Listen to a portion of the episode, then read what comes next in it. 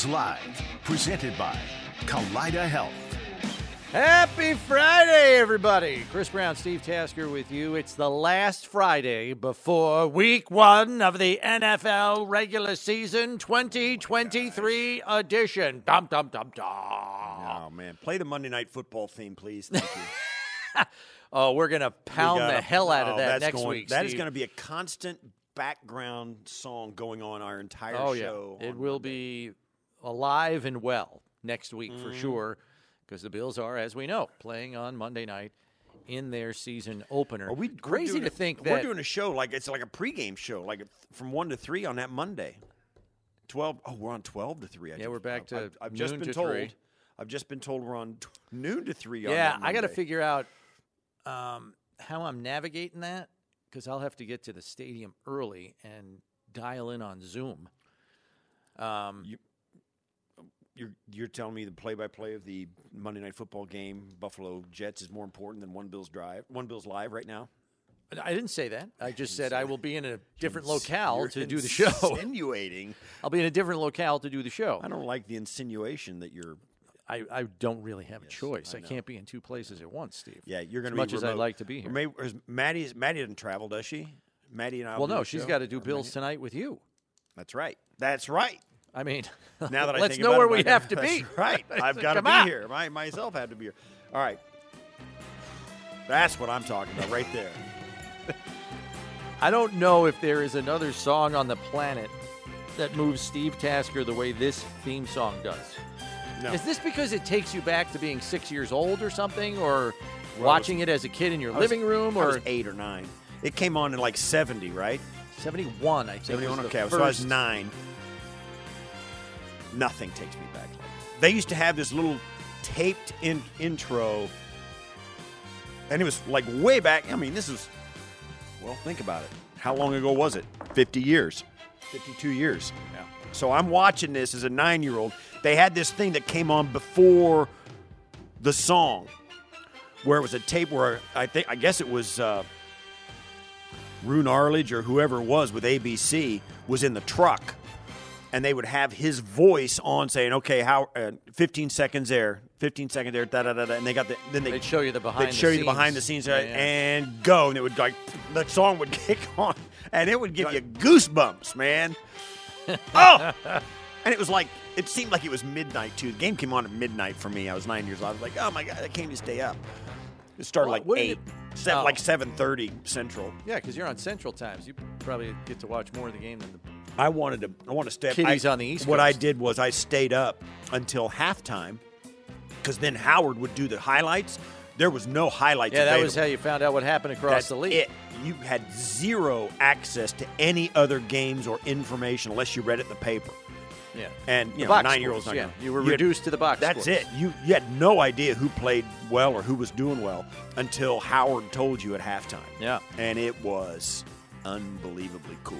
Got a full show for you today, which not only includes the weekly OBL Friday fan mailbag, where we'll be answering any and all questions you have on the team, the roster decisions, the season coming up, whatever it is. Fire a question at us. Steve and I will do our best to answer that.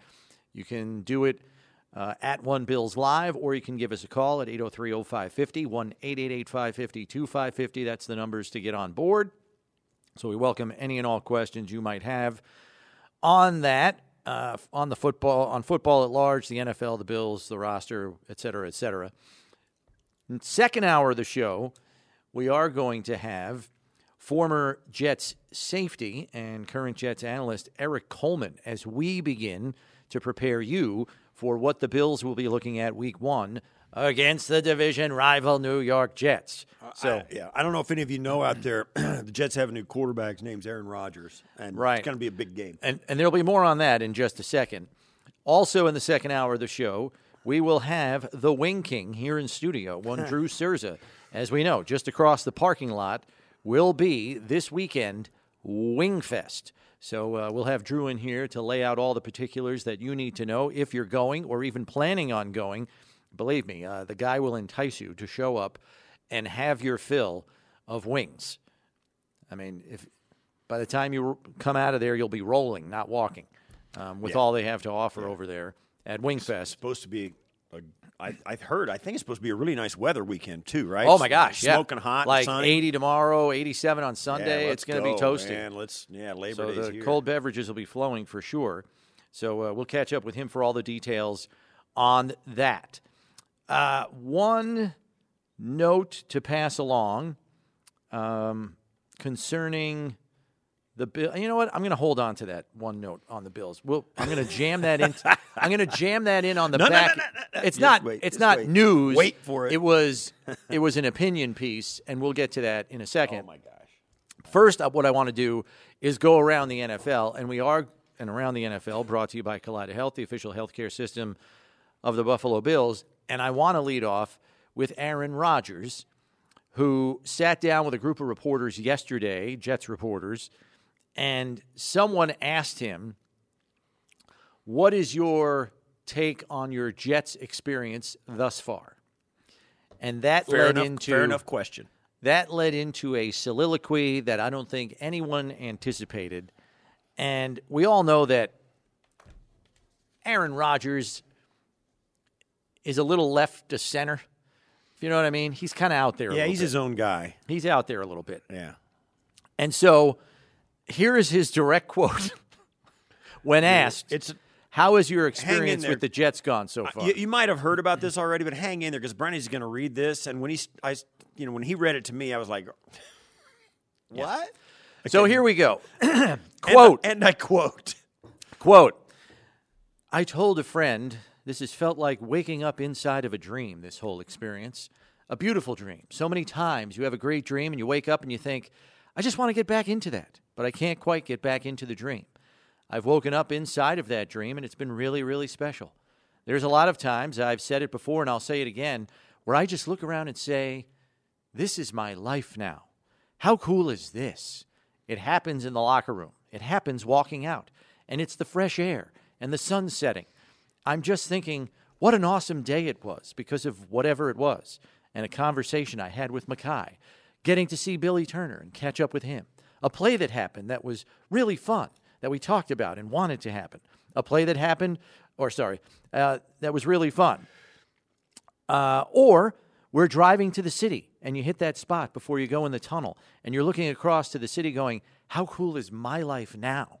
I just try to keep that perspective every day here, and it's been easy because one thing has happened almost every single day that just reminds me I'm in the right place.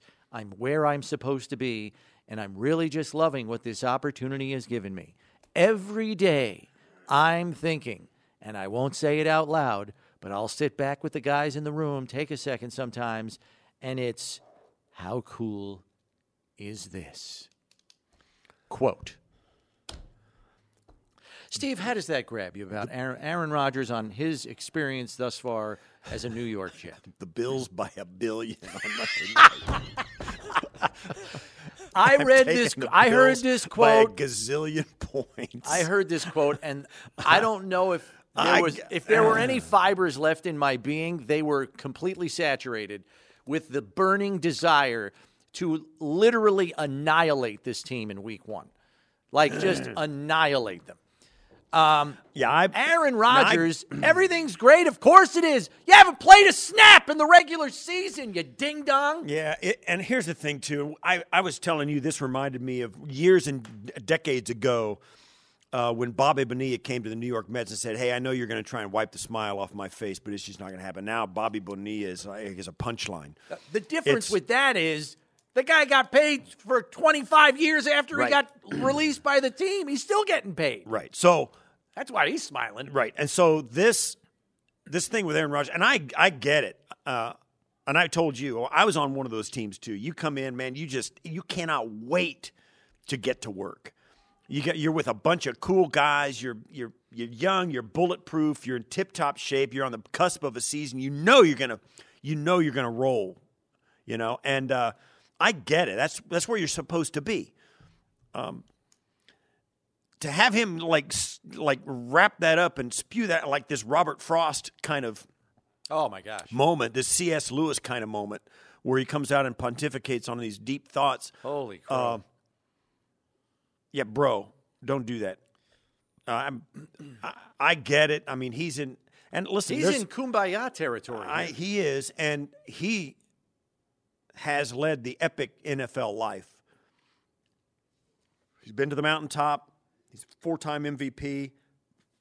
Not like not that long ago, deep into his career, he was a two-time MVP. Yeah, two years back. ago, back to back. I mean, the guy has done it all, and I'm, I'm, I appreciate how much he is appreciating his life. And Mm-hmm. let me just say, yeah, you're worth a gazillion dollars.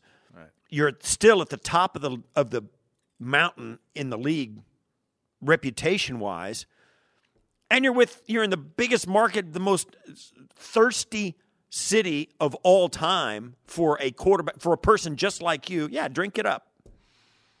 Drink it up, because I hope he gets bloated. yeah, somebody's going to stick a finger down your throat in a minute too. You know, I mean, you're. Uh, I mean, it's. You know, this it. Well, you know, I you don't know. You think this this is exactly the kind of thing that comes back and just slaps you right in the face. But here's the other oh part Oh, my of it. gosh. Here's the other part of it. If you're if you're reading this and and you're a Green Bay Packers fan, I I don't know how you're not annoyed and thinking we we treated you like gold here in Green Bay. And you know, yeah, we drafted Jordan Love, but what do you expect us to do? Think you're going to play till Yeah, you're 50? and so if I'm a Packers fan, I'm like, what the hell? It's not like you had to get it's like what you had to get liberated from Green Bay? I mean, that's what it sounds like. You know what I mean? Like Yeah. if you're a Packers fan, you're I- reading that, uh, you're like, did you really have it that If bad I- here? No, I, that's not the. Yeah, I get that. I get that take if you're a Packers fan, but to me, he's. I don't think Aaron Rodgers owes the, the Packer fans anything. Well, no, but I think, and and I don't think that was a shot at the Packer fans. I don't just think it was a shot. I think it's a guy who's been, I and I think the Packers feel the same way too. They were in a rut. Aaron and the Packers were in a rut. They were they they got tired of looking at each other, and both that they all walked away from that. So Aaron can say whatever he wants now, and they can too. but it, it just rings of liberation. It sounds like oh, he I feels think he does completely feel liberated. I think he does, and to a large measure, he's got to think about it. He's never he's never had a conversation with an owner that owns the team he's playing for, because it was like a board of directors in Green Right, Bay. right, It's right. like this group. It's like this Community owned. community owned thing. It's it's a weird. It's not weird. It's different. Yeah. So you go to New York, and it's like there ain't no. Com- it's it's The, the, guy there waiting it's to shake the- your hand yeah, coming off the plane. it's like all of you on a boat. There's it's not like a community raft. You know, you're a, you are on a boat, and it's only the people on the boat. It's not the people on the shore. It's not. It's Yeah. not the crowd. It is you guys. It is the people in the building that are in it together. You don't. The people in the stands who are watching. They don't own you anymore. In New York, it's it's the guys in the organization. It's a little different feel.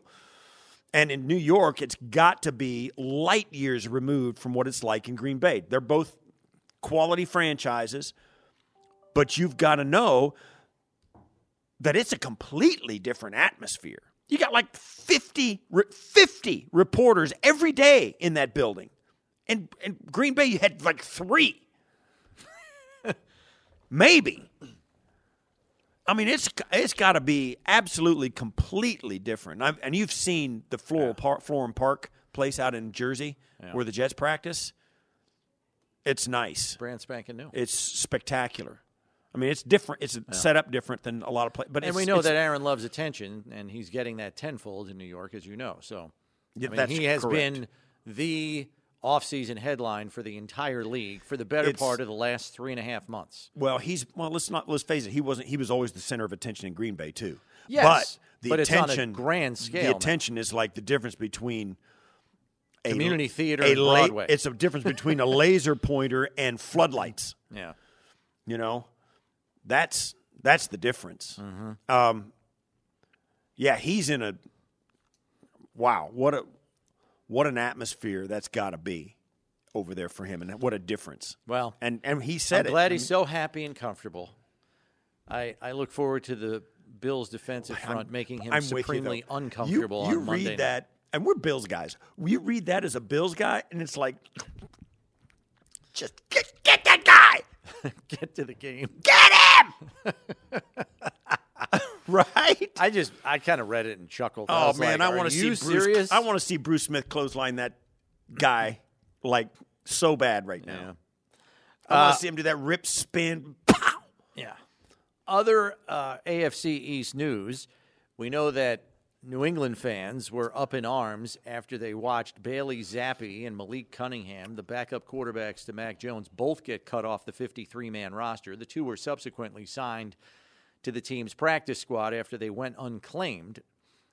And yesterday, the Patriots made another quarterback move. They claimed quarterback Matt Corral off waivers to back up Mac Jones. Corral, a third round pick, if I remember right, of the Carolina Panthers. But then, and that was just last year. But this year, they had the number one pick in the draft, and they took Bryce Young. So, no future for Matt Corral in Carolina. So, they released him, and he was picked up on waivers by the Patriots. Not a bad pickup, as No. as far as I see it. No, he's got. He, no, He's I got think he's, skills. he's probably got physically. He's probably better than Zappe Yeah, uh, or the other guy. might might be a better physical talent than Mac Jones too. Yeah, now that you mention, and I think what it says really is, I mean, Bailey Zappe and Well, both of them went unclaimed. unclaimed, Yeah, so nobody's too impressed with those two guys. unclaimed Yeah, quarterbacks out of the. Mm-hmm. Out of the both of them. And I So, get we'll see. I mean, hope- Bailey Zappe played better last year than he did this year. In the this year, Bailey Zappe has not looked great. Oh, in the from, from what I understand. Um, remember that because it started, Bailey Zappe was like like just like they were thinking, well, I don't know, Zappe might be better than than Mac. Da, da, da. It was not even close, I guess, in training camp. Yeah. And so, and it was evident. So there you go. I, but that's what, what's going on over there, man. Yeah, they're. I think they're still trying to figure it out. Uh, other news concerns the Super Bowl champion Kansas City Chiefs. As we know, defensive tackle Chris Jones continues his holdout. The Chiefs the other day put him on the did not report list, so he wouldn't count towards a roster spot. Travis Kelce, their all pro tight end, has a podcast with his brother Jason Kelce, center for the Philadelphia Eagles. And there was a little bit of a back and forth between Jason and Travis on the subject of Chris Jones. So Jason Kelce asks Travis Kelce on the podcast, is there any, are there any updates on Chris Jones? How's he handling this situation? Do you want to talk about it? And Travis says, Ah, man, can you please come back? You're really scaring me, man. This is him like talking out loud to Chris Jones. I don't get it. You must know something that I don't know because I just don't get it. I really want to get another Super Bowl ring with you, brother. This is me bargaining you to just come back and play football for the Chiefs. Please, we need you. We need you bad, and I don't know what the situation is. So then Jason Kelce chimes back in and says, Well, I think the situation is you guys aren't paying him enough. and I think we should hold off as long as possible, especially past when do we play? Week 10? Week ten. so Travis is like, Jason. And then he swears at him. I'm trying to get him back in the office.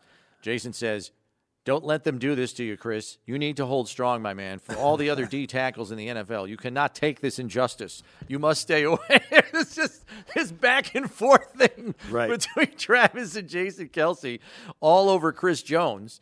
Um, but I just thought it was funny how much Travis was like literally begging on the podcast. He finished with, "He's the best defensive player in the league right now. He's deserving of all the money in the world. Chris, I love you. Please come back now." Yeah.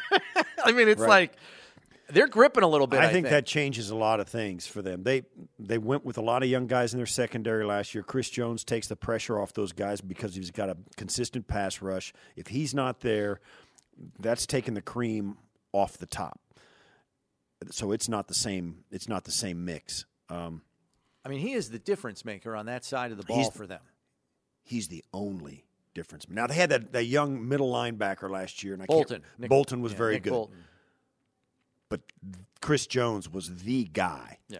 the guy, and to take him off of that, a team that you know they, I mean they they don't pour much into their defense, they kind of you know, we're going to outscore you. Here we go.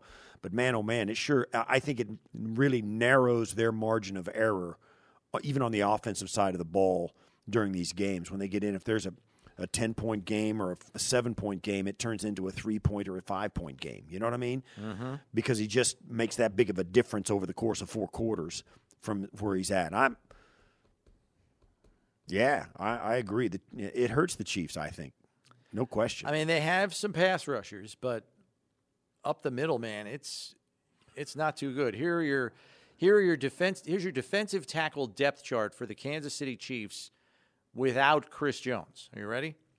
Derrick Nnadi, who's you know been a starter for them, kind of a role player. mm-hmm. Tershawn Wharton, Keondre Coburn, their sixth round pick this year, rookie. Neil Farrell. That's it. Yeah. I mean, that's just. I'm sorry. It's a bunch of guys. It's a bunch of guys. Chris Jones is. Now they have a little more talent on the edges. You know, Mike Dan is a good player. George Karlaftis, their former first round pick last year. And then they drafted another pass rusher, Felix Anudike-Uzomah. So, I mean, they have right. some people on the edges, but in the middle there, you really need Chris Jones. I don't know how they're going to square this. It's going to be very interesting to see what they do because, as we talked about the other day, Steve, they don't really buckle when somebody wants top of the market money. They shipped off Tyreek Hill in a Tyreek heartbeat. Hill in a heartbeat. And I'll say this too: you can say what you want. You ship off Tyreek Hill and you get better. You, you, lead the league in scoring, win the Super Bowl. Yeah, that doesn't happen every year though. That's, and that's really law, hard. There is a law of diminishing returns though. You can only take that so far. I get it. Yeah, and Pat and Mahomes is still. I mean, they've been to the five equalizer. straight AFC championship games. I mean, good grief. Mahomes has been to all those playoff games. He has yet to play one in his own outside of his own building. He's never played a playoff game outside his own building. You want to talk about a team that's got it going on? The Chiefs are it. I mean, everybody's chasing those guys. Down ten at halftime in the Super Bowl, and then just yeah, see win. you later. Just win. Uh, so yeah, I'm I'm paying close attention to that because I think that could be a difference maker for them and make it a lot harder for their offense to outscore teams. Yeah, that, and that's the key. It's you know they're gonna. You, teams do have some success offensively anyway against them, but this narrows that gap. You know, you because you think about it. For those of you who don't think about it, every every a little bit more success an opponent's offense has means there's less time for Mahomes to have the success he needs. And you know, you can't you know, you take away those opportunities and expand the other team's opportunities without sooner or later getting tougher and tougher to win games. So we'll see. Now, certainly the Chiefs' margin of error has been as wide as the Mississippi, but it's you know you got to think some point yeah. people are going to try and catch up to them. Over in the NFC, Mike Evans, who has put up 1,000 yards receiving in each of his first nine years in the league, is looking for a new contract from the Tampa Bay Bucks, and nothing has come down the pike by way of an offer from GM Jason Licht, or Jason Light, sorry. Um, Evans' agent said he's going to cut off any contract talks effective a week from tomorrow, Saturday, September 9th a day before the season starts. Evans is entering the final year of his current contract.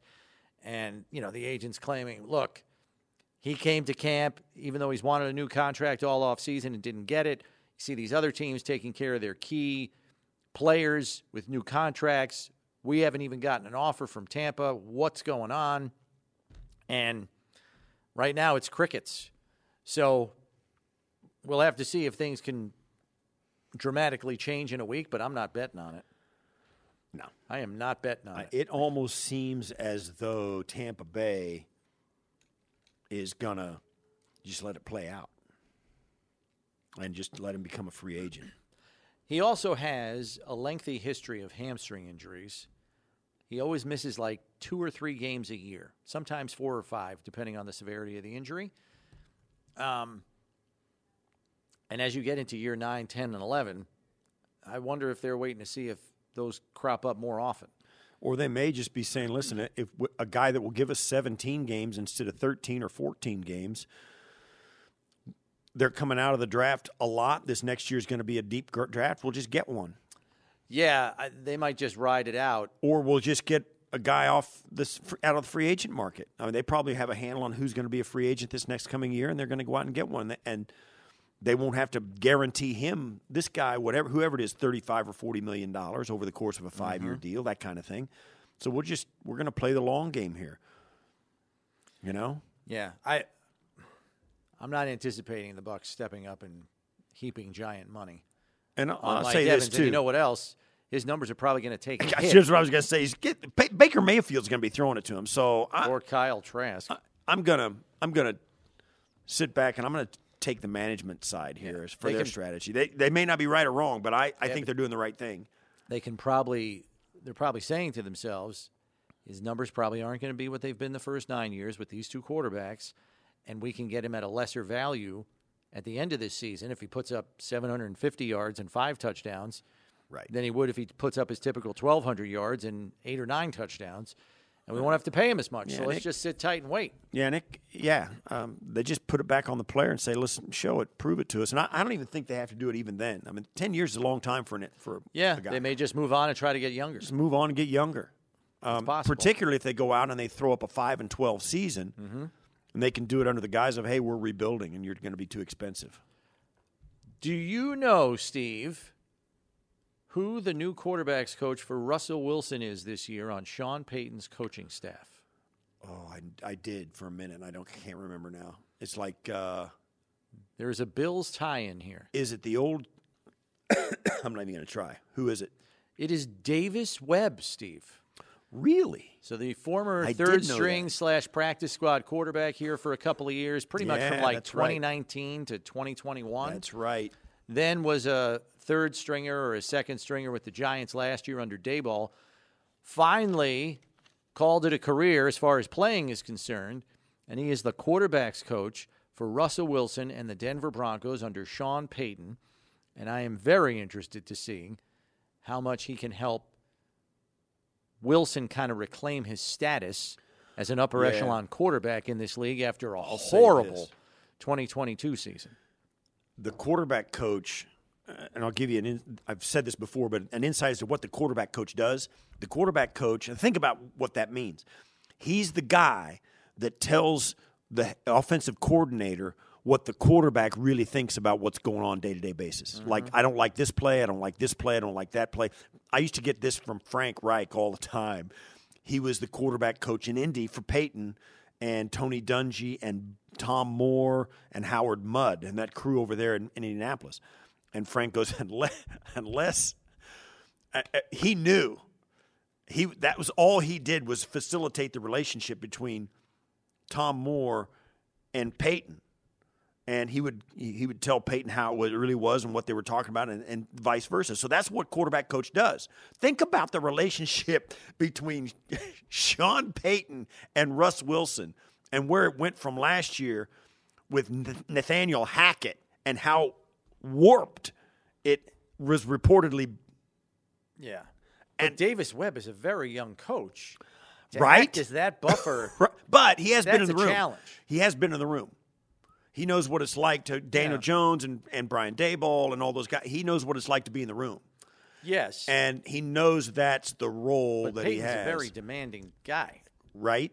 So that, I think that'll be an interesting challenge. So Davis. Webb's going to have to go to Russ and say, Russ, Ru- coach say you got to pick it up.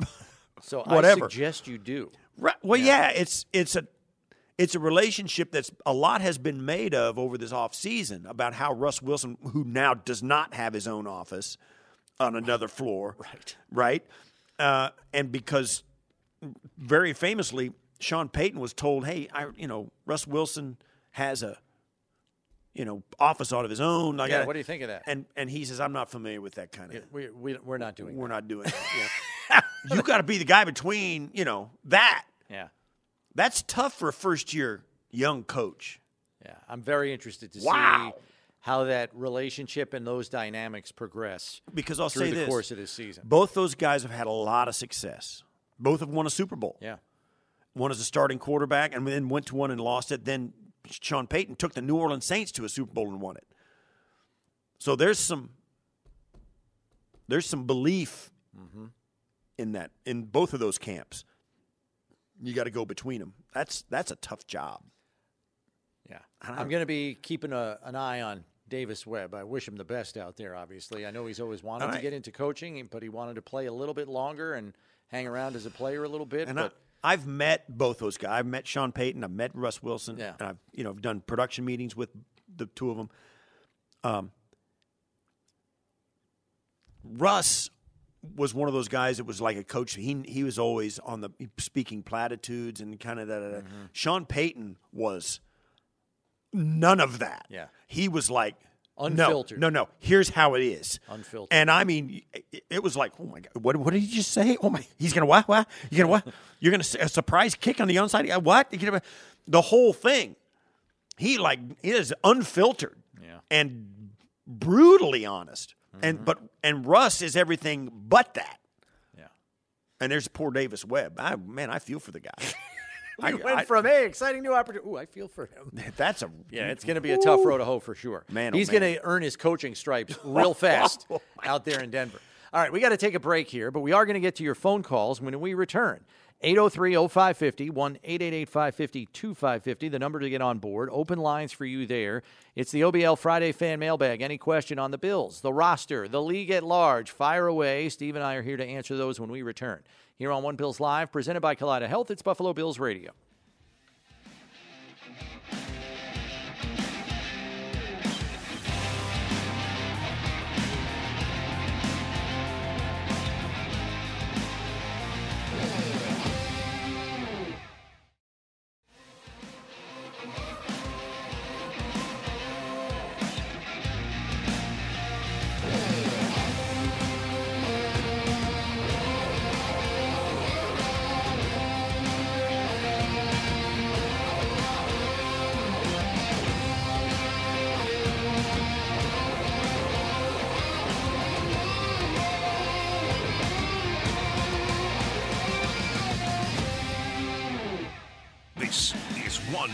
Live, presented by Kaleida Health. All right, making our way through a Friday here. Chris Brown, Steve Tasker with you, and we want to get right to the phones here on this OBL Fan Friday mailbag. Hour number two, we'll be talking with Jets analyst, former Jets safety Erik Coleman, for an early look at the Week One matchup on Monday Night Football, Bills Jets, and we'll also have the Wing King in here, Drew Cerza, in the studio to uh, give us all the particulars we need to know for this weekend's Wing Fest here at Highmark Stadium. But to the phones we go at 803 0550, 1 888 550 2550. Open line for you there if you want to jump on board with any question you might have on the Bills or the league at large. And we begin with Ginny in Penfield. What do you got for us, Ginny? Hey, I don't know if I'm barking up the wrong tree, but here it is. What is the solution for the Bills fans if the Spectrum ESPN issue is not resolved? It's Rodgers and Allen. It's mm. Monday Night Football on ESPN. Is it not? So I'll listen on TV. Hang Yeah. up. Yeah. Take care, guys. Yeah, thanks, Ginny. It- yeah, it's a good point. It's an interesting question. I think locally in Buffalo, that game has to air on an over the air network. It'll be on ABC. So it'll be on ABC locally here in Buffalo. I don't know if that holds for Rochester though. So they Right. they might have a stickier situation there. Yeah, you're you're so in in short, you probably are barking up the wrong tree because we don't know, but it is gonna be it'll be over the airwaves here in Buffalo. Yeah, and for those that don't know, there there is a negotiation that is going on between Disney-owned ESPN and Spectrum, the local cable provider in Western New York, and basically ESPN pulled their programming effective last night at 8 p.m. So if you are a Spectrum customer, you don't have ESPN, ESPN2, or ESPN News, or any of those at all right now. Right. Because, you know, they're arguing over carrier fees and the like. And if you don't, if you don't, if it doesn't look like it's going to be renewed, or you don't believe it's going to, the only thing would be just go real quick and get Direct TV or something like that. Another another carrier. Yeah. So that, yeah, you can get an antenna, I guess, and try to pull it in that way. Yeah. Um, but yeah, Direct TV is an option. Uh, Um, I guess what is it called? FiOS. Bios, yeah. Uh, so you could try another carrier Yeah, it's going to be very interesting to see how that plays in the next week here. It's real. so yeah, and, and we were. so we were obviously for some. We had the TV. We have TVs in our office. We have Yeah. sports and football and the NFL Trying to network stay and up to date up on all the time. And today, all we got was like This the- channel is not it's on the air on- right not now. on the ESPN and all their affiliates were not on the air today. Uh, so we had, you know, we had to do something different. So That's right. Let's go back to the phones and to Alan in Buffalo. What do you got for us, Alan? Yeah, I just had a quick question. I watched the uh, teams on uh, at the news, and they're all wearing these white helmets on top of their heads, which I guess saves for uh, concussions. Why don't they wear? If it works that well, why don't they use them during the game?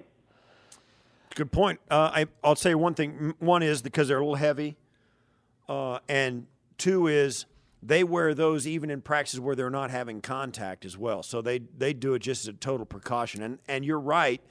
If the, if it works in practice, why not do it in a game? That's a good question. They did, if I remember right, they did expand the use of those Right. to basically anybody that lines up on the line of scrimmage in between in the tackle box. And then I think linebackers were added as you've got to wear these and tight ends and running backs and tight ends and tight ends. So anybody whoever any on anybody on offense whoever puts their hand on the ground had to wear it, like running backs, tight ends, and linemen. And then on the defensive side, it's anybody in that front seven. yeah. So, um, yeah, they, they've expanded the use of it. They've seen numbers that In say practice. in practice. They've they've seen the numbers that make it better. You've got you've got players nowadays completely different than back when I played. Guys would have the same helmet. They didn't want anybody touching their helmet year to year to year to year to year until finally the league says, "Hey, you got to." So guys were they, now they were saying, and guys put up a fight, saying, "No, that's my helmet." I and it was like compromise. They didn't care. So you had to protect the players from themselves. But now, guys are like going, "Give me the give me the best helmet." And give me the best year- numbers, and they, they change them out every single year. Yeah, each year there is new technology that's brought to the league, and if there is proven evidence that they reduce impact forces and all of that stuff, that they will make them options for the players to choose because there's Right. probably like three or four different options at the cutting edge of technology in terms of reducing blunt force, impact, risk of concussion. They They, know- they come to the ta- they come to the league and they say, "Look, this is our helmet technology. We've proven through impact studies that it reduces the risk of concussion by 23%." Oh, yeah, let, let's talk. We want to use that. Right, and they also know they know which guys got concussions, when they got them, how what play they were playing on when they got it, what kind of helmet that player had on, and what kind of helmet the other guy had on. They track all of that. They track all of it, so they they they know you know Their antenna is up on that. Yeah, they know minuscule details about what they can do, and that's and this year's kickoff rules are a reaction to the data that they've been finally you know uh, given. Or, or accumulated over the years, That which they've shows accumulated. that the kick return play It's has still- a higher degree of concussions than any other play in the game. Right. So they felt like they had needed to do something, um, and it's it's a slippery slope. There's no question about it because you know you got to if you if you take that play out or change it and make it an, an quote finger quotes normal play with the normal risk. Right, then they'll say, well, what's the next most dangerous? And then all of a sudden you're down a slope and you never. The padding that you're talking about, I don't really think would ever fly on a game day because now you're covering up the helmets. There's branding involved and all of that stuff. I think they believe they can get to a place where the helmets are so safe that the padding eventually, I think we're all hoping this, won't be needed uh, to serve as an extra layer of protection in the practice setting, let alone the game setting. Yeah. But it's a valid question, absolutely. Um, I, I don't know that we just have a very good answer outside of branding. Yeah. The, the kind problem of is thing. this, too. You look at a guy like Tua Tagovailoa in Miami. The, the concussions we've seen him sustain have all been against the ground. So it's not like a helmet hitting a helmet. Yeah, helmet on the ground. It's a helmet on the ground. And and he got that new helmet. He's wearing a new helmet this year, which prevents concussions due to extra protection in the back of the helmet. Because his team and he on film could blatantly see, well, I got all three of my concussions, four really, uh, by blunt force to the back of my head. And so they found the best helmet on the market available that protects collisions from the back. And so they're hoping, obviously, that it prevents some of those from happening for him going forward. But you're right. If I don't think they want to do something that drastic to make some helmets look different than others. I don't think they want to put everybody in a helmet like that. So I think it's a little bit of a uniform thing, and some and for and for our purposes here, that seems irrelevant. If it's safer, you need to do it and make it work. Should. I get that? Uh, I think they just move. They're moving slow on this issue. Yeah. Uh, quickly, we go to Alex in Rochester before we get to the next break here. Uh, what do you got for us, Alex? You're on One Bills Live. Hey guys, how you doing on this Friday? Good. Good. Hey, uh, just wanted to talk about the backup uh, quarterback situation here. Um, I don't know if this has been tossed around at all by anybody. I've seen it on Twitter a couple times here and there. Um, I, do you guys ever see a possibility where they could possibly take a look maybe at Chad Kelly? Um, I've seen, I don't know if you guys have noticed here in the last couple weeks, he's really been crushing it, it looks like, in CFL. I mean, he's averaging about almost 300 yards a game. Um, he's running very well. And I, I just feel like with the backup quarterbacks that we have now, um, I just don't see a path to where Allen, Kyle Allen, that is, or Barkley can kind of match that upside. And I feel like if we get him in the right system with Josh and with McDermott, who um, you know wouldn't wouldn't put up with a lot of the BS outside um, with with maybe some of the behavioral issues. If he could kind of flourish, I think it'd be a good story. Um, you know, you've seen guys like Doug Flutie who have gone to the CFL um, and have come back and done really well. And, you know, he's still young enough. He's not even 30 yet to where I think we could, you know, not saying that we have to sign him, obviously, you know, we could take a flyer on him and see what happens. And I, I feel like he's doing really well. And it's, it's kind of where he was back when he was at Ole Miss and even at St. Joe's going back to high school. Um, do you guys think that's a possibility or something they could maybe take a look at at some point? Maybe? Yeah. Uh, we, uh, we, all right. So hang on to that thought, Alex. It's a, it's a valid question. We'll address it. We do. We are up against the break though, so we have to step aside here. But we will answer that when we come back. DJ in Connecticut, Todd in Amherst, Dave and Clarence. Hang tight. We'll get to you when we return here on One Bills Live, presented by Kaleida Health. It's Buffalo Bills Radio.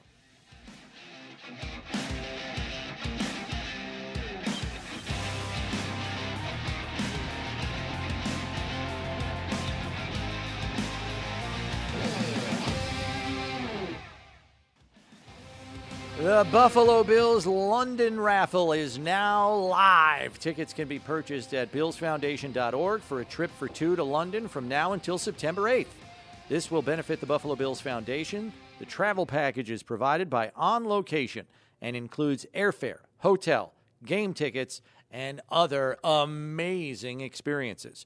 Visit billsfoundation.org to purchase your chance to win. Okay, to answer uh, the question from our last caller concerning Chad Kelly as a backup quarterback option for the Bills.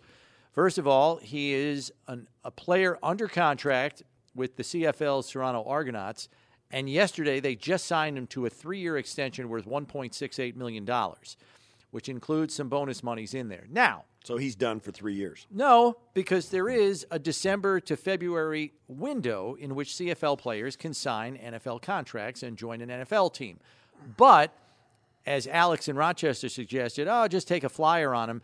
A flyer is not going to pull him down from Canada because he's making good money up there now. You would have to give him something with a signing bonus and other stuff just to get him to consider the deal down here, knowing he's making top of the market money in the CFL. So I think for someone to to make that kind of investment, I don't know that I see it in the cards necessarily for him. Um, I wouldn't rule it out, but to join in December, it's an investment for the following season. There's no way a quarterback's going to parachute in and have a working knowledge of an offense for a playoff run. Do you know what I mean? Like, Right. I, the, I don't think it the timing lines up properly for a team that's gunning for a championship. Yes, and and don't forget that you know Chad's had a run around with the Denver Broncos, and he's also been with the Colts for a minute. Um, so all of those, you know, and it didn't end well in Denver, where, by the way, he was a teammate of Von Miller's. Um, yeah, there's a there's a lot of things that Chad carries around with him that prevent him from getting the opportunities that his his abilities would think you'd think he deserved. So um, he he's got to be really feeling good about himself in Toronto. In fact, I was thinking, I was texting his uncle Jim. We were thinking about going to the Toronto Cat game in on Labor Day this Monday. Mm. Uh, it's a three thirty kick. We're not on the air Monday. Yeah, and uh, we're going to go up and see Chad play against the Ticats. My son does the radio analyst job for the Ticats. Yeah, yeah, yeah. You know, so we are going to go out, and I love going up there. It's a fun day to go up and, and spend a day watching the Ticats play whoever it is. And this in this case, it's Labor Day Classic, big time tradition, big time rivalry. The Hamilton Tiger Cats against the Toronto Argon- Argonauts, all that stuff. We're going to go up and watch Chad, Chad play. Uh, I don't know if it's going to happen or not, but he's got to be in a spot where, for the first time in his career, feels like, man, oh man, this is my. You know what I mean? yeah. This is my if team. I'm I if I'm it. Chad, I don't take it. A flyer yeah, just to come down and give You it a shot for a few there. months. You're one of the highest paid players in that league. yeah, now. exactly. Um, so I'm. Yeah, he's an he's always been a really intriguing prospect because he does a couple of things. One, he's got some talent. Two, he works at it. Yeah. For all the other stuff that has happened to Chad, he works at it. Um, but he has trouble, man, having sustaining success. You know, su- success is his worst buddy because it kind of derails him. Seems like. So I don't know. Um, but he's he's at. You're right. He's crushing it up there. Yeah, he's in a good spot. He's now. crushing it up there. And I, I if I'm Sh- Chad, I don't I don't bail on that ship for anything. Yeah.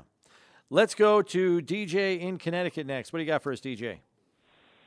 Uh, hi, guys. Thanks for choosing my call. Uh, Sure. I always appreciate the programming. I always learn a lot. Loved uh, the discussion a couple days ago, and Steve was talking about the changes in kickoff rules and what might happen. That was very illuminating. I got three questions just about practice. Um, number one, how do the Bills' defense practice what they want? Well, they have cards with certain numbers of plays and looks that they want to get from the scout team. So, for example, this week, preparing for the Jets, defensive coordinator, who is now Sean McDermott, will have a set number of plays on a card that he wants in terms of looks from the scout team for his defensive unit to prepare for for the game coming up against the Jets. So it's all scripted, much like games are scripted and you have certain game plans and plays that you think are going to work best against the opponent. You have a script for practice as well, and it kind of works the same way, in a manner of speaking. I see. So the scout team is only the offense. The scout team is usually backups and reserve players, Right. or players on your practice squad who line up and give your starting defense a look. It's offensive players who are the backup offensive players who will go over and run the offense of the New York Jets against the Bills defense on behalf of the Bills defense to get ready. Same thing. I- the, the backup defensive players do the exact same thing against the Bills' number one offense. So that's how that works. Okay. And then um, on the uh, they run what something between sixty and seventy on average offensive plays a game. Um, how many of those will they run that? Will they practice that week before? Will they hit every single one, or will there just be the, of the sixty and seventy? There's basically four. 40 to 50 and they're just the others are variations They'll run. Uh, they'll run probably the top three dozen for sure. that they like that in they that like. week. And then as they get into each of those plays, the players are required to know, like, if we run this play number 23, let's say, and it'll, they don't call it play number 20, but they haven't. Right. When we run this, if they do this, then we're going to do that. So they'll run they- a variation. They'll, they'll run a variation of the same play. The play will be called the same in the huddle, but there will be adjustments off of that play on the fly or pre snap that will either switch it to a different play or it will switch two guys on that play into different responsibilities, and everybody else just does the same thing. That kind of thing, depending on what the defense does. But they'll run at least okay three dozen of the plays that they expect to run against the other team. Now, you know, so and that's a little different than it used to be, but that, I think that's I think that's what they do. What's your third question, DJ? Third question is um, when um, when you say they're in pads, does that mean they're hitting? And then during the season, how many of those practices are they allowed? Once a week. Yeah, 16. One, one, one practice a week they can get in pads, and most teams, even though they're in pads, it's all technique work. They don't And take it's anybody to the ground. thud. They're not taking anybody to the ground. It's thud. deliberately. It's thud, which means you make contact and you ease off. You're You- not yeah. taking anybody to the ground. So if you're going to come up and tackle a guy in thud, you come up with your pads and you go and you and you put a you you wrap them, you put a hit on him, but not a full speed hit, and you let up. You you just you pull a punch is basically what it is. Yeah. that's what you do. and you only get 16 padded practices in the regular season. So, and typically by the time you get to week 14, 15, 16, 17, and 18 now, you're not in pads at all because guys' bodies are hanging Right. by that point in the season. And most coaching staffs back off on that. Um, it's not. It, it's about. It's what colleges do too. So players come up through the ranks, learning how to go at a practice tempo, even at the NFL tempo, because they just they just don't take people to the ground. Now, you, back in the day, it used to be it was much more physically demanding than it is now, but because of you know injuries and the way things are now, and the and the sports science end of football and, and every sport, Yeah, load management. load management stuff, they feel like, and- and rightfully so because they got numbers to back it up, that you play at a higher level on Sunday when you feel better physically and you're healthier. And I, I know that seems that seems commonsensical, but it used to be the thought that you need to practice hard and tackle and do all that stuff so you can be ready for the game and so you can, you know, it won't be such an adjustment. It's, most what they've found is players can turn it you can turn it on on game day. When you're competing and you're trying to win the top comes off anyway. The intensity goes through the roof anyway. So they're going to take guys to the ground and they're going to hit hard and they're going to go that extra uh, above thud so they never really needed to teach guys that now you'll yeah and the game's evolved from there it's different because of it and some people say to its detriment but it everybody wants to watch it Yeah, old school guys will say tackling isn't what it used to be. It's not as consistent, And it's not. It's due in part to the fact that they do not have padded practices nearly as much as they used to. Break time for us. When we come back, it's time to take a look at the Bills' Week One opponent, and we'll do that with former Jets safety and current Jets analyst Erik Coleman, who will join us when we return here on One Bills Live, presented by Kaleida Health. It's Buffalo Bills Radio.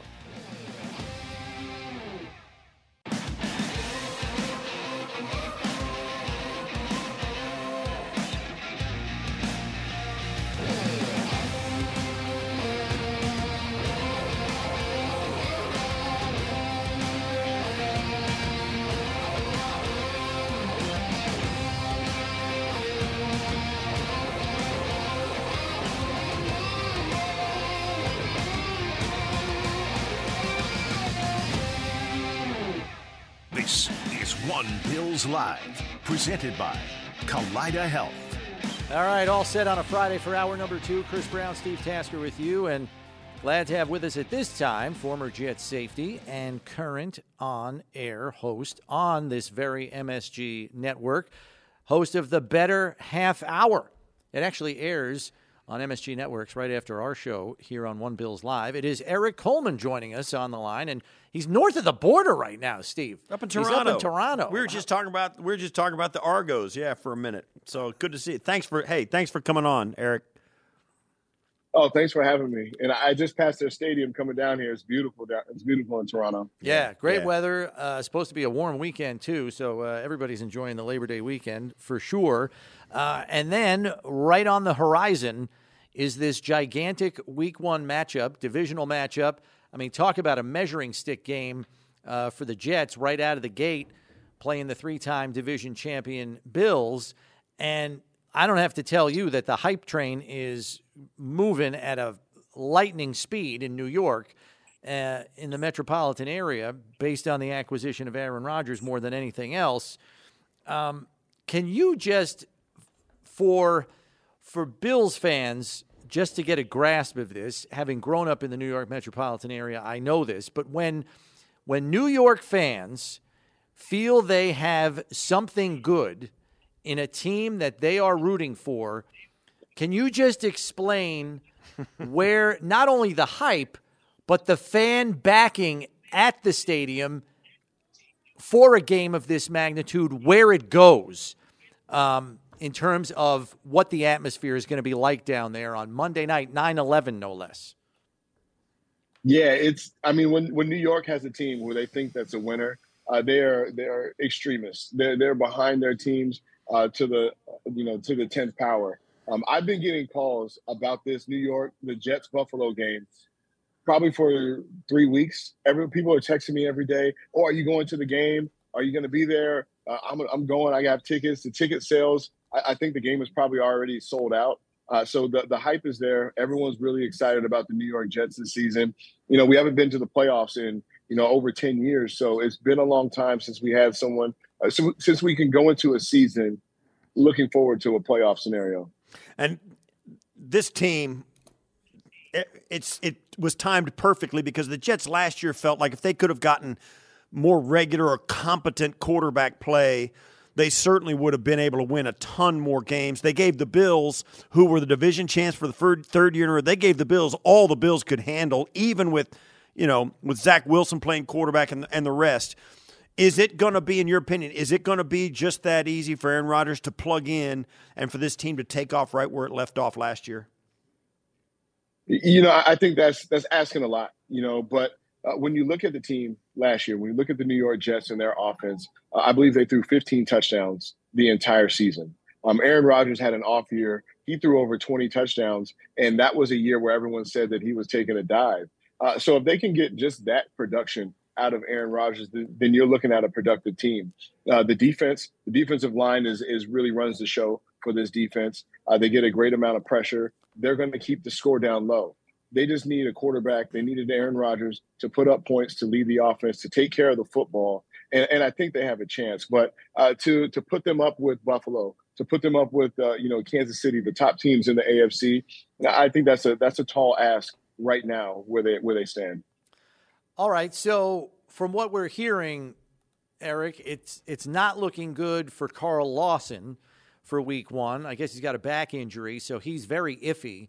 But it's not like they're devoid of pass rush depth. I mean, you got two first round picks each of the last two years sitting right behind Carl Lawson at the left defensive end spot and Jermaine Johnson and Will McDonald. What kind of preseasons have those two players had, knowing there's a very good chance they're going to see a lot of action week one, Monday night? Yeah, Will Mc, Will McDonald and Jermaine Johnson have had incredible preseasons. Uh, they've shown their their athleticism. Jermaine Johnson is a little bigger, stronger, but he can bend, he can get around the corner, uh, very flexible. But Will McDonald is just a, a supreme athlete. I mean, this kid uh, does a lot of he does you know he can do kicks, he can kick over people, he can jump over guys. Uh, just a just a great athlete. I think that it's going to be a, a very positive season for for him. Oh, we lost him. No, we lost Erik. All right. Well, we'll try to reconnect with him uh, and continue our conversation. Yeah, because it's not looking good for Carl right. Lawson, who already missed a whole season right. in 2022 and was working his way back, and now is dealing with a back injury.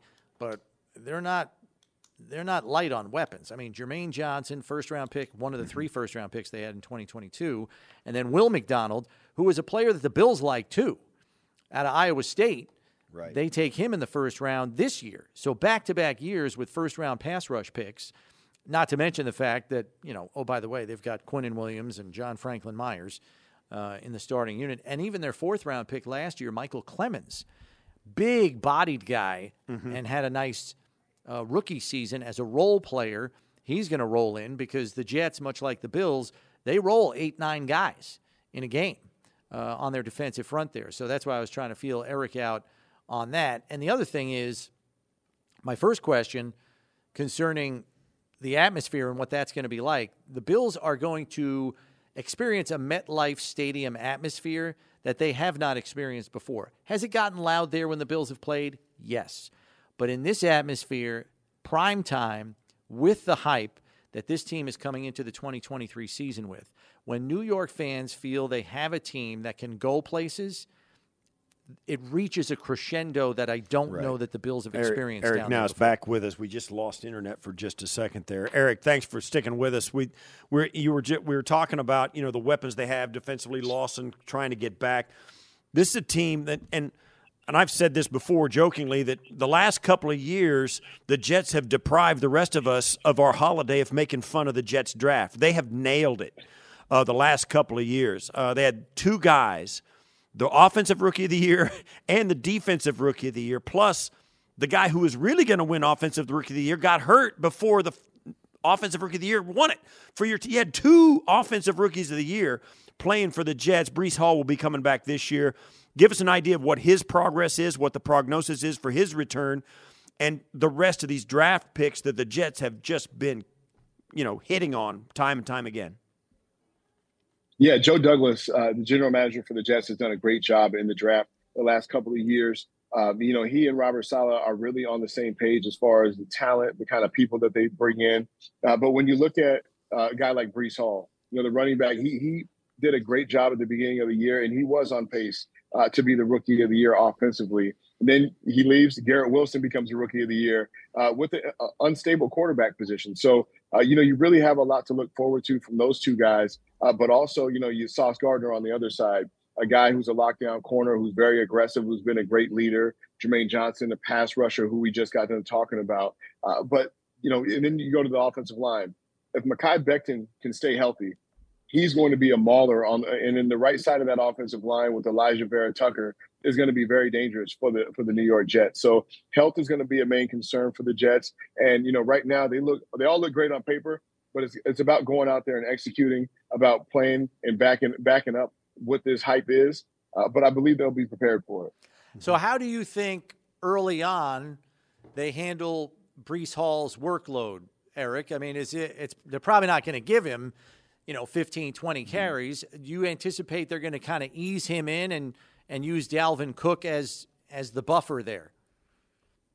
Yeah i believe they will ease uh, Breece Hall in. You know he, he's a guy who you know it's one i always tell people this it's one thing to be cleared by doctors uh, and to say that everything is okay and that you know your injury is healed. But it's another thing to go out there and plant to, to, to take on defenders uh, to to you know the running back position is very demanding. So I think they'll be smart to ease him in, and that's why having a guy like Dalvin Cook, having a Michael Carter it, are, such luxuries for this New York Jets team. They have the opportunity to ease him in, uh, so they can down the stretch they can have a full slate of running backs and hopefully dominate the ground. When they come out in their three wides, of course, you know they've got.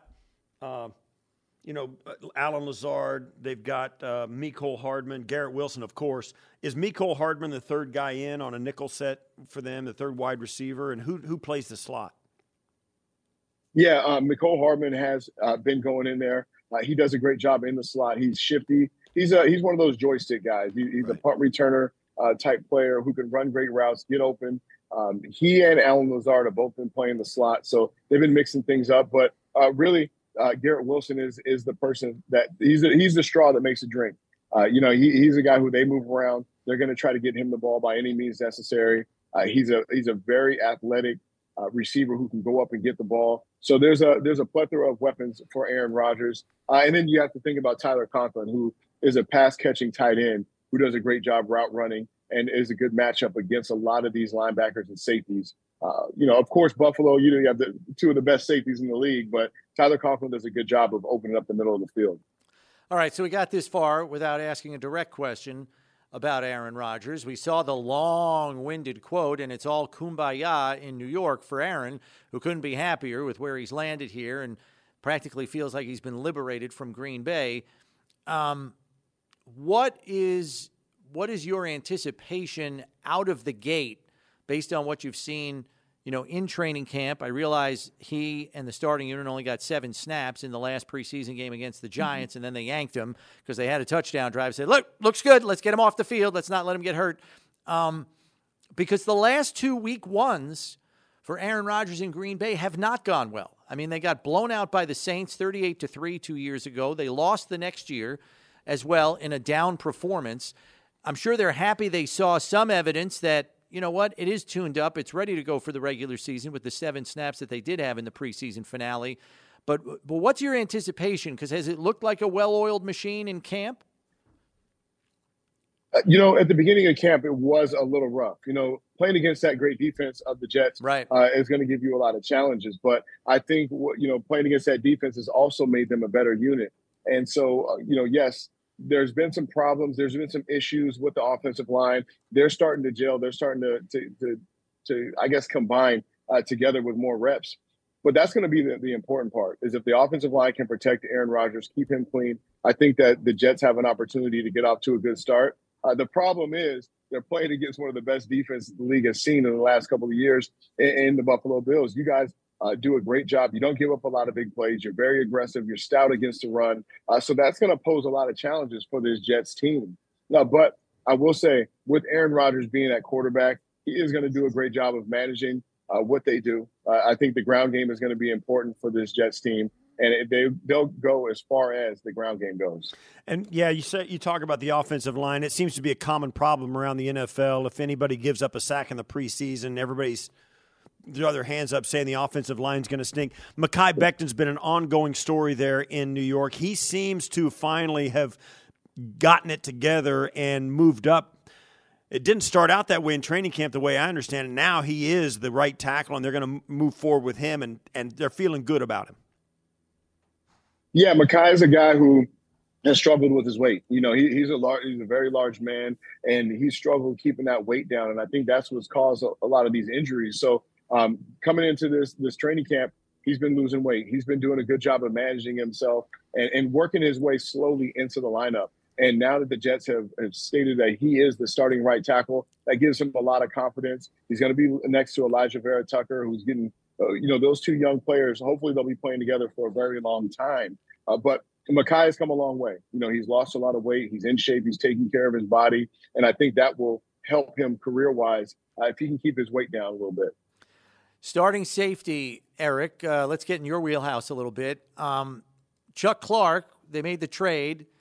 They were really excited to have his veteran presence on the back end, and then he has the season ending injury.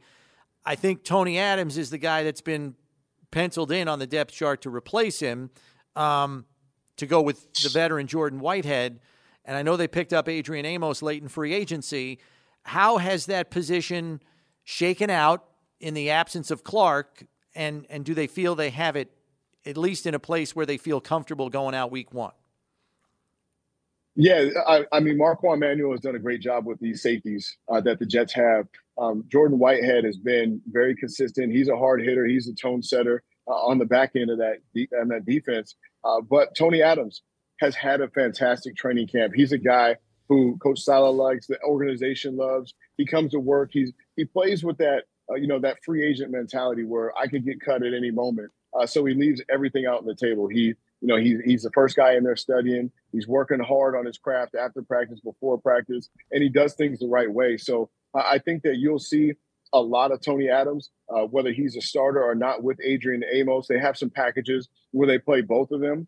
Uh, so they have some three three safety packages where you'll see all three of those safeties playing. But uh, you know, Tony Adams has definitely made a big name for himself and, and really created uh, you know a long career here in New York.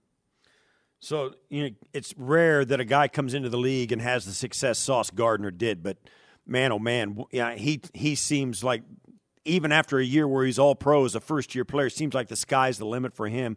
What I'm going to ask you about is the other guy, DJ Reed. How good is he? And is he because Sauce is so good? Is DJ Reed a vulnerability because he's going to get targeted? Yeah, I mean DJ Reed, I think is a perfect complement for Sauce Gardner. Uh, he's a guy who does very well. He's, he's a technician as far as his footwork. Uh, doesn't give up a lot of deep balls, and, and he's a great compliment, knowing that he's going to get balls thrown at him. Right. You know, I, I, think that he's had a, a fantastic offseason this year. Uh, you know, if he can stay healthy with Sauce, I think this secondary is going to be uh, very hard to, to throw on. You know, the defensive line creating pressure. Uh, DJ Reed has, has been a, a top tier defensive back, uh, top tier cornerback in this league for the last couple of years. I think that if he continues to, to ascend the way he has, along with Sauce, uh, he can cause a lot of problems for, for offenses. Right. So if there is, and I don't even want to call it a weakness because I think the Jets defense is pretty strong front to back. But if you had to try to pick at something and find something that you could use that would work, it's it's attacking those linebackers in coverage. Um, mm-hmm. They're probably the one thing that you could point to and say, well, maybe we could get something here uh, in the passing game. What has been your assessment of that group in coverage, maybe not only last year, but kind of coming into this season, knowing that teams desperate to find something to attack on a very strong Jets defense might look there? Yeah, you know, I think that they have grown tremendously. Uh, C.J. Mosley, you know, he came from Baltimore. Uh, you know, you look, you think of C.J. Mosley, you think of a run stopper, uh, but he's a very good athlete in the middle of that field and, and has done a good job.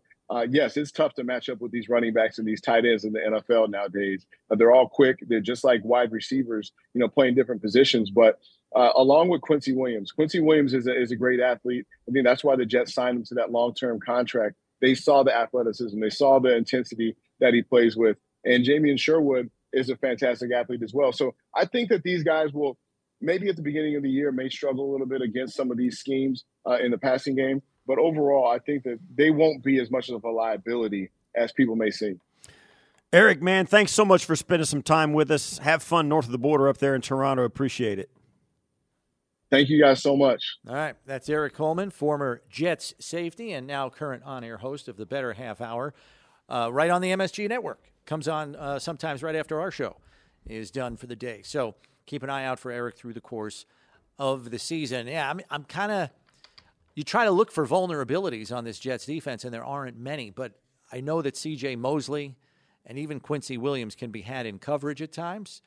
And so just thinking about it, I wouldn't be shocked if if the Bills look right in the middle of the field in that underneath wow. void and try to exploit it as much as they can to at least loosen up that defense yeah. and get the ball out quick too. Let's face it, the Bills struggled against the Jet defense last year. Yeah. They really did. They that it was a tough bunch to play against. And for whatever reason, they matched up really well with the Bills offense a year ago. Now the Bills matchups have changed this year with particularly with James Cook and Kincaid in the mix uh, along with Sherfield out of Miami, and, and, you know they've got some different options this year that that we'll see um, if they can exploit the Jet defense. Because man, it's a tough group to go against, and it's yeah I. I just think this is going to be a tremendous game, this Jet Bills game, and it's you know, two teams that have very high expectations, and for good reason. Let's go back to the phones where you got some people waiting patiently. Let's go to Todd in Amherst. What do you got for us, Todd? Hi, guys. Thanks for taking my call. Sure. Um, long time listener, and I love your show. Um, I was wondering if you guys heard the Jets press conference yesterday where Robert Saleh had stated that the Jets own the AFC East division. I found his comments rather comical, seeing that they haven't won the division in quite a few years. Um, but I was curious if you, I was curious if you guys think that this is something that the Bills players, including uh, Coach McDermott, would catch wind of and if so, could this be used as extra motivation before the game? And my second question was I was wondering for Steve if you have any past experiences that you can recall from your football days that uh, that you could share where an opponent said something in the media and it was shared with the team and served as extra motivation. And I'll I'll hang up and listen to your response. Yeah, Thanks, it, it is interesting, Todd, because the GM Joe Douglas also spoke yesterday, and he spoke very differently. He was saying we've got a lot to prove, and it starts right away with the three-time defending division champion Buffalo Bills. So he was he was very careful with his words, and Saleh is going in the complete opposite direction. Um, yeah, that is unquestionably bulletin board material. Oh you yeah, bet your sure. bottom dollar for sure. But uh, Robert Saleh wasn't talking to the fans or the media; he was talking to his own team. Yeah, you know, that's what he, who he's talking. The problem to. is it shows up on Hard Knocks. Sure, it's it certainly does. Um, yes, absolutely. And and I, actually, you said that he asked that question. I thought, yeah, there was a ton of times when we had stuff up on, and I can't remember any of them now. I, um, you you were very hesitant to say anything in the media because the one fuel that is like rocket fuel for any competitive sport is disrespect if you catch anybody disrespecting your team or yourself personally or whatever, it is rocket fuel for that team. That's why teams are so hesitant to say anything derogatory yep. about another team. So, yeah, anything you say is going to be put up there. Mm-hmm. Um, and I'm telling you, it's, it is definitely fuel. Yeah. So, I didn't hear that. I haven't heard about that, what Robert Saleh said. But um, if there's any of that out there, you can bet um, the head coach has got an open file on his computer and he's filing all away, and he'll give it to the video oh, people, and they'll put a video up and they'll say, "Hey, listen, here's what they're saying about you."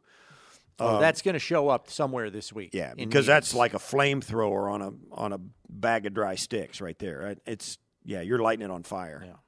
We have to take a break here, but when we return in studio, laying out all the particulars you need to know for Wingfest will be made by the Wing King himself, Drew Cerza. Joins us in studio next here on One Bills Live. Stay tuned.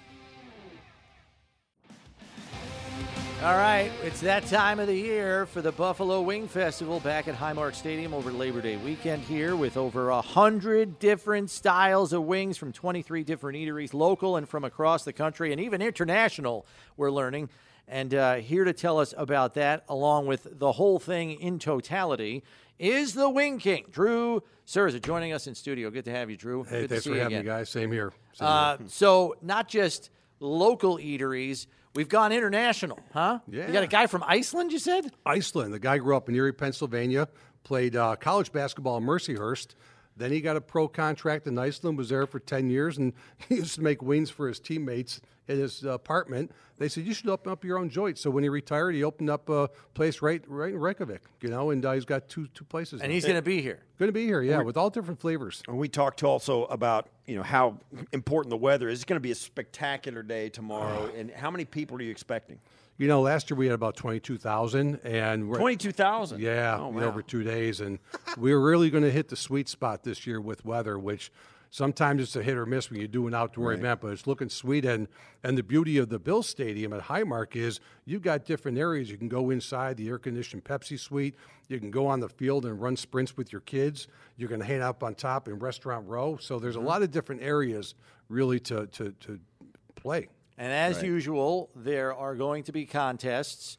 uh, something for the whole family, really. But maybe lay out some of the contests we have because you do have a couple of new ones, right, Drew? Yeah, that's a beauty you're looking at right Yeah, there, it's the- bobbing for wings. It's uh, poetry in motion with Lucci's. They're bo- they're bob wait they're bobbing for wings Yeah, in for a our kid- radio listeners, in a yeah. kid's pool full of blue cheese. Yeah, and I got a deal on the pools for nine ninety nine on the closeout. Um, it's great. That and is unbelievable. Steve, we have people from all over the country that try to enter this thing, Mm-hmm. and they do it all for the free T-shirt. Let's face Sure, it, you win a free T-shirt, but it's all different types of stuff. We had Joey Chestnut in town with Yeah. Miki Sudo and Badlands Booker, and they're you know they're going to you know eat eat eat uh, Buffalo Buffet Bowl on Saturday night, and then the U.S. Chicken Wing Championship on at five o'clock on Sunday. Uh, Miki Sudo beat Joey last year. He ate uh, or she ate 246 chicken wings in 12 minutes. Beat Joey by 10. So Joey's there. He is. He's out for revenge. Wow, Wow, yeah, that- he's got to take the title back. Oh, Oh, that's amazing. That's Um, I Wow. think I think one thing for people that have kids that's worth noting: kids under eight get in for free, right, Drew? Yes, sir. So that's a bonus. Um, Free parking. free parking as well. Tickets are going to be sold at the gate. So if you don't have a ticket right now, you can still get them at the gate. Right? Yes, twenty dollars at the gate. Okay, so that so those are options for you because as we said, the weather is going to be fantastic. So if you're you make your plans late, it's still no problem. You can get in pretty easily with tickets uh, at the gate for twenty dollars, and as Drew said, parking is free. So, what is maybe one of the new things that you didn't have last year? Because I know you're always adding every year to try to make it different so people come back. Yeah, yeah. You know, um, different style wings. I recommend that people go to the website at buffalowing.com, and all the restaurants and their sauces are listed up there. And I Oh, always okay. say it's a marathon, not a sprint. So plot your strategy. Um, there's so many different contests during the day each day. Uh, the Hot Ones contest on Saturday night is going to Oh, be boy. fun. You could double up. You get the Buffalo Buffet Bowl with the competitive eaters and the Hot Ones contest. And bobbing for wings is right before it, so it's like a trifecta.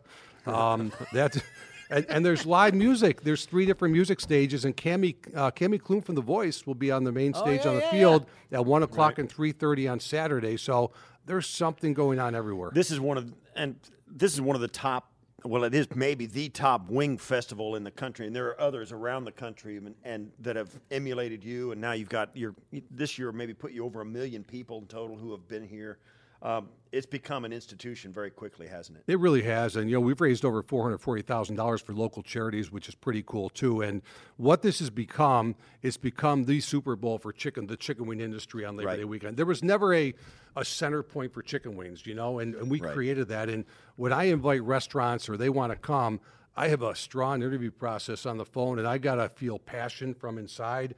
I don't want to see a menu where it's an appetizer, chicken wings. I want to see their main play, and that's what you see here owners, chefs that have passion, that have creativity, that really care, like the restaurants in Buffalo. So you do. don't let restaurants who come in and say, "Listen, let's try and let's start see if we can get a, a recipe together and go up and see what." Yeah, there's yeah, none of that. or, or I, These are- I, have op- to have your I A opened game. up last These year are and I wing need joints. these are real wing joints. These are Yeah. down and dirty bar bills. All right, so talk to me about maybe how far outside the normal wing spectrum that you've seen some of these restaurants get because we know that part of the aim here if you're a restaurant coming to this is to be as unique as you can be Yeah. because everything under the sun has seemingly been done. So if you can find a new avenue to pursue in terms of a flavor you want to do it and you want to do it here Sriracha has become a big ingredient in Okay. a lot of the Right. flavors. Another thing is maple and bacon. Oh, The now you're talking my heat. language. So there's that's become a big trend. One of my favorites is uh, the blackberry brandy barbecue. And then you can get crazy and maybe a little bit stupid with a fluffernutter peanut butter cinnamon crunch. That sounds like my- Um, something my wife would like. It like. wasn't terrible. It was different. Very Um, different. So there's some terrible. really wild ones out there. You might say, "Oh, let me try that." That's the beauty. Right. You can try one of these or one of those. It's not like you get ten and then you're Yeah, stuck. you don't have to. You don't have to order twenty wings and then you know. Yeah, hope. Right. Hope the they're- best. Hope they're okay. Yeah, That- yeah. That's awesome. I like that. Yeah. What, give us. What times it start and what? Yeah, yeah. Give Uh, us the whole schedule. You got it. Uh, and I wish I had wings for you guys today because I got to tell you, my phone blew up yesterday. Yeah, right, right. Saying you, I, would- Right. I say, oh, that's too much work. We're I don't know, but if I go like this, you never know what can happen, guys. never you never above- know what can happen. What in the Oh, world? Here it comes. Look at this. You brought us wings. Well, my phone blew up yesterday and said, Cerza, if you go in there to see the guys, you better deliver. Look at that, So Steve. this What are we is, looking at here? These are Josh Allen's favorite wings. They're called Spicy Blues. Spicy And Blues. It's a real unique, thick buffalo sauce with across the top crumbly of 'em. blue. I mean, that. that's yeah, we don't have to go play. bobbing in blue cheese here. No, for that's the play. And um, even brought you napkins, but you would like those wings. But this weekend, Wait, those are hot. oh no, they're medium. They're more of a medium hot. I just got a little of the sauce on. Looked, I, it, ah, yeah, I'm You feeling, felt the heat already? the heat Flavor. already. How- where is where is your heat scale? Can you tolerate pretty hot, Steve? Yeah, I can tolerate it. I, I you know, Like where on the scale do you kind of cut it off? Mm, Oh, probably between eight and nine, probably. Oh, you can get Really? that high. Yeah, okay, I can probably I'm probably like a seven. See, there's eight. some of these you go and you can't. Because I like heat, They're almost inedible. I don't need my can- eyelids sweating. You know what I mean? Like, yeah. Oh well, if you're not Yeah. sweating, it ain't hot. You know. well, that's right. But I don't have enough. I don't have any hair on top of the head, so I beat up pretty Right. If quickly. you- yeah, if you're not sweating, it's not enough. Yeah, I, I if I'm go gonna go eight nine on the heat, I better bring a towel. I need like a John. Exactly, I that's need like a. John Thompson Well, that's towel. right. That's what you got to have. Yeah. That's part of the. Yeah. What about you, Drew? Where are you on the heat scale? Like You know, yourself, personally. First, first, I dome sweat. I sweat That's first what I from do. the top. Yep. You know. Right. You know what? I, I I- I went to a place the other day and I got their death wings and I did it as kind of a little social media prank and I did two of them and I was hurting, but there was some flavor. But I say to enjoy a seven. Yeah, Yeah, Because I don't want to I don't enjoy, want hot right. for the sake of killing every Yeah. other part of the experience. Right, Because you want right. to actually taste the flavor too. Right. You don't want to be overcome by the heat. Like you want to know it's there, but Yeah. you don't want it to kill the flavor of the yeah, wing, there's a whatever difference flavor you're sampling. enjoying it and enduring it. You know, and yeah, Well, that- certainly if you want to endure it, and you want to make it have a contest, it'll go as hot as you want. But if you want to have fun, Yeah. you know, you got to have. Well, then if you over enjoy it. if you overcommit to the Scovilles and you're with people, then you can't. You got to keep eating like you're enjoying them, and you're dying inside, and you're crying, Right. you're sweating. They know, and you're like trying to get through it. Wing pride. Wing right? pride, Yes, that's right. exactly, Yeah, exactly. trying All to so it's Saturday, it's Sunday, hours again. Yeah, gates open at noon. Go to nine o'clock on Saturday and twelve to seven on Sunday. Again, BuffaloWing.com's got that festival guide in Yeah. a digital form. You can check it all out. And I would say this too: I have a lot of friends that say, "Oh, geez, yeah, I haven't been to Wingfest in years." Well, guess what? The Wingfest is totally different than it was. It's comfortable. You can move around. Again, you're at the Bills Stadium. Um, it's just it's something to check out if you haven't been there in a while. And you have, and as you said at the top, if it's warm, that's not a problem. Not only are you going to have beverages flowing from all the breweries that are going to be on hand, Yeah. but there's also air conditioned places to kind of cool off for a Escape for a second minute, before you yeah. come back out. Exactly, exactly. And that VIP ticket is seventy five dollars. You get admission, you get wing tickets, you get four hours of craft beer tasting, and it's a fundraiser for Hope Rises for pediatric Okay. cancer Oh, nice. and ECMC. nice. So again, raising money, but combining craft beer, chicken wings, and the Buffalo Bills. No, there you go. Sounds good to me. Pretty easy math equation. Uh, Drew, thanks for stopping in. As always, we appreciate it. This is the Wing King, Drew Cerza. He's got his event going on here at Highmark Stadium Saturday, 12 to 9. Yep. Sunday, 12, to 7. Uh, get yourself out here. Like we said, if you don't have a ticket yet, that's okay. You can pick them up at the gate. 20 bucks to get in. Kids 8 and under are free to attend. It's it's it's a bucket list thing as far as I'm concerned. If you Yeah, haven't if done it, yeah, you, you have to do if- it, especially if you're from all the- Western New York, for gosh sakes. Right. All you local people need to stop by if you can. Appreciate it, Drew. Good At luck with once. it this year. Thanks, guys. Look Enjoy, forward enjoy the wings. Yes, will. we will. Thanks for bringing them by because I'm going to eat a few here during the break. We take a break here. Steve and I to close things up on a Friday on Labor Day weekend. It's One Bills Live, presented by Kaleida Health. It's Buffalo Bills Radio.